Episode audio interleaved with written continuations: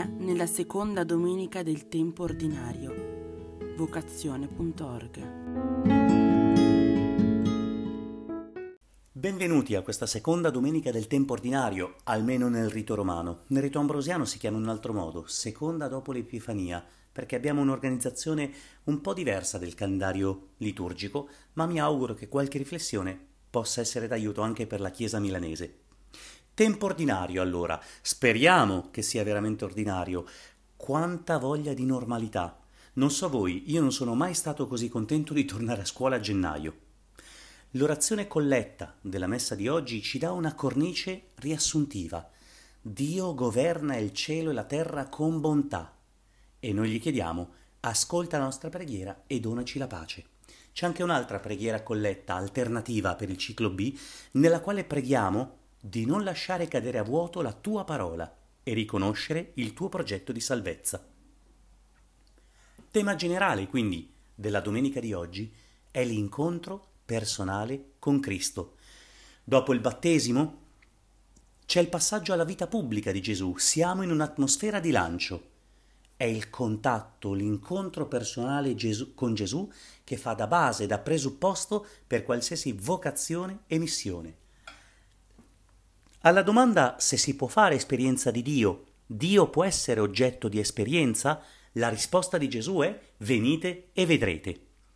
Sono verbi importanti quelli di oggi, cercare, incontrare, seguire. Facciamo una prima riflessione. Amore personale per Cristo. La prima lettura ci presenta Samuele che non conosceva ancora Dio, si intende una conoscenza profonda, personale, e Dio ti viene a cercare Eccomi. La chiamata per ognuno di noi. Di solito pensiamo che soltanto i preti o le persone consacrate sono chiamati. No, ognuno di noi cristiani è chiamato a un incontro personale con Cristo. Grande esempio il profeta Eli, che intuisce, quasi annusa la presenza di Dio. È una vera guida, guida spirituale. Voi ce l'avete? È umile, non sa tutto, ma è grande nella ricerca di Dio e della sua volontà. Segue il Salmo, questa preghiera bellissima che ci presenta alcuni concetti chiave. Essere scelto, essere consacrato, essere testimone. C'è un movimento contrario, sono io che cerco Dio e lui si china su di me. Sappiamo che la lettera agli ebrei mette queste parole nella bocca di Cristo quando viene al mondo. Eccomi, è il Dio con noi. E poi abbiamo questo Vangelo, questa bellissima pagina di una freschezza incantevole. Quante volte l'avremo meditata? C'è uno sfondo di sentimenti, di ricordi, di emozioni forti di un incontro importante. C'è un dialogo serrato con Dio, un incontro che veramente cambia la vita. C'è una chiamata e i discepoli si ricordano addirittura l'ora una coppia di miei amici mi ha descritto il giorno del loro primo bacio con stupore e meraviglia. Ecco l'agnello di Dio, è un appellativo messianico a cui fa eco tutta la storia della salvezza. Gesù si volge, ti cerca, ti guarda. Tanto che Giovanni e Andrea passano un giorno intero con lui, ne diventano discepoli e testimoni, lo trasmettono a tutti gli altri riecheggia un po' la pagina del Vangelo di Giovanni al capitolo 14, rimanete in me e io in voi. Abitare in Dio, nel suo cuore, con Gesù, come esperienza profonda, vitale. Non a caso Gesù nel Vangelo di Giovanni al capitolo 15 sceglie l'immagine della vite. Voi siete i tralci, io la vera vite, rimanete in me. Dimorare in Lui, venite e vedrete, entrare in Lui, nella sua amicizia, in relazione intima con lui. Il vedere ci fa scoprire chi è veramente. È la via, la verità e la vita. Non si parla soltanto di contenuti intellettuali, ma c'è una vera relazione viva, una vera presenza. La pagina del Vangelo ha due scene. La prima, Giovanni e Andrea incontrano Cristo e poi è Pietro che incontra Cristo. Qual è l'elemento comune? C'è un incontro tramite le persone. Avviene una mediazione, c'è una vocazione mediata. c'è una vera e propria reazione a catena, perdonatemi l'espressione, un contagio positivo. Il cristianesimo diventa buona novella. C'è un incontro di un uomo con il Dio fatto uomo. Fissatolo, lo amò e gli dà una missione. Ognuno di noi deve la propria fede a un incontro. In ogni apostolato l'amicizia gioca un ruolo importante. Uno vi arriva per mezzo dell'altro, poi c'è la novità, c'è l'unicità del cammino che Dio ha scelto per me. La Bibbia si potrebbe definire anche come la storia di Dio che chiama, che non si stanca mai di chiamare. Un Dio che chiama perché ha bisogno degli uomini per salvare il mondo. Che senso ha la mia vita? In questa autocertificazione per circolare nella vita cosa devo scrivere? Eccomi, Signore, io vengo per fare la tua volontà.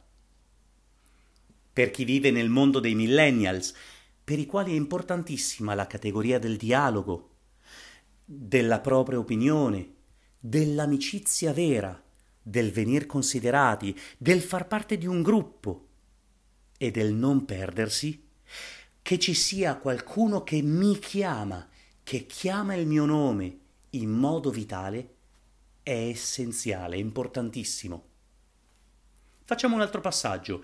Se il primo aspetto era l'amore personale per Cristo, il secondo aspetto potrebbe essere una chiamata alla vita pura. Ci aiuta la seconda lettura, una chiamata a essere corpo di Cristo. Tra le mille voci che possiamo ascoltare, ce n'è una in particolare, una voce che mi dice venite e vedrete. È come se mi volesse dire non dormire. C'è bisogno di un cambio radicale, mi vuole dare una sveglia, come Giovanni Battista ha fatto con i primi discepoli che hanno seguito Gesù Cristo. Non voltatevi indietro. La lettera di San Paolo ai Corinzi è una lettera di circostanza che sfocia poi in una vera e propria catechesi sulla santità del corpo umano, nell'ambiente della filosofia greca che disprezzava in qualche modo il corpo. Oggi siamo in un altro estremo, ci sono filosofie e ideologie che lo vogliono idolatrare. Bene, San Paolo ci presenta un sillogismo contundente.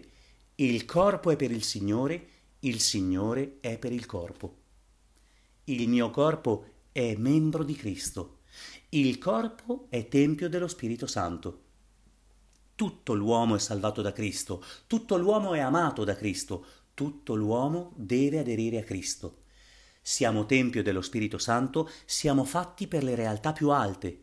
L'altro giorno un ragazzo in dialogo mi diceva se sono nel mondo è per una ragione, non posso essere una persona infelice. Che bello arrivarci alla luce della fede, della speranza, dell'amore. Facciamo un, certo, un terzo passaggio. Siamo chiamati a seguire Gesù. Dio chiama tutti alla vita, alla fede, al Vangelo, ma non chiama tutti allo stesso modo. Noi siamo chiamati a seguire Gesù, ma per cammini diversi.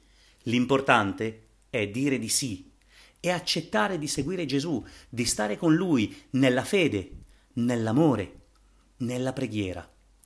La domanda rivolta all'uomo chi cercate è una domanda esistenziale. Per tutti Bultmann ha detto è una domanda rivolta a tutti i discepoli di tutti i tempi. La sequela di Cristo come una costante ricerca del mistero che ci trascende. Diamo senso al nostro cuore, diamo senso alla nostra mente. Dio ci interpella.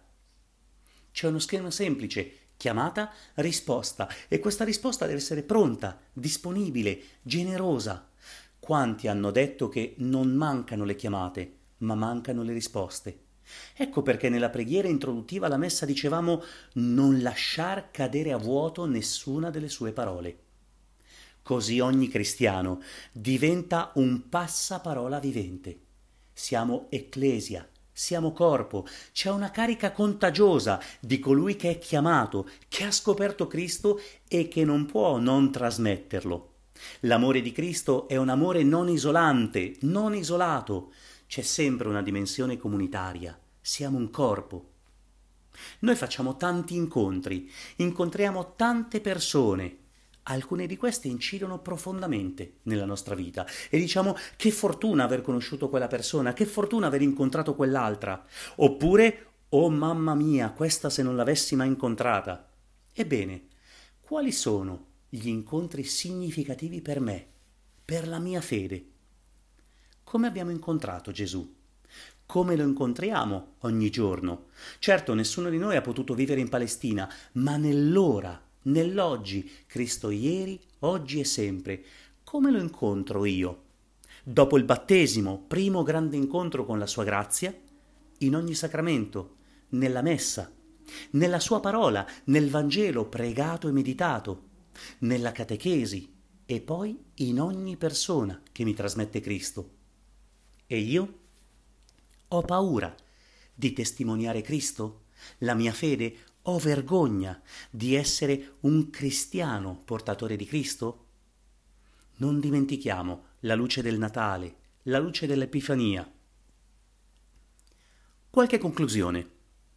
In ogni colloquio di lavoro c'è una ditta che chiama per telefono per accertarsi se uno ha le doti richieste e se vuole accettare tale proposta di lavoro e poi si firma il contratto. Ebbene, nel rapporto con Dio tutto funziona al contrario. Dio già ci ha donato le capacità adeguate per poter svolgere la missione che ci vuole affidare, per dedicarci a servirlo. Siamo creati perché siamo amati, per questo siamo chiamati. Ecco allora che questa pagina della liturgia ci dà uno schema di vita cristiana semplice, c'è una ricerca di Dio nell'ascolto della sua chiamata, c'è un saper rispondere a Dio e poi andare dove c'è Lui, superando gli ostacoli e rimanere con Lui. Dove incontro il Signore ogni giorno? In quale luogo fisico? In quale luogo interiore? Secondo, come posso conoscere il Signore, ascoltare il suo invito, la sua chiamata? Libera e gratuita, dove nel oggi del mio io risuona la sua parola divina che mi chiama. Nella Bibbia? Nella preghiera?